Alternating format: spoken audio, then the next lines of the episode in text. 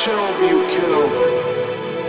You gotta tell yourself it will be okay. Cause it's easy to see the ugliness of this world, but harder to see the wonder in a sea of stars.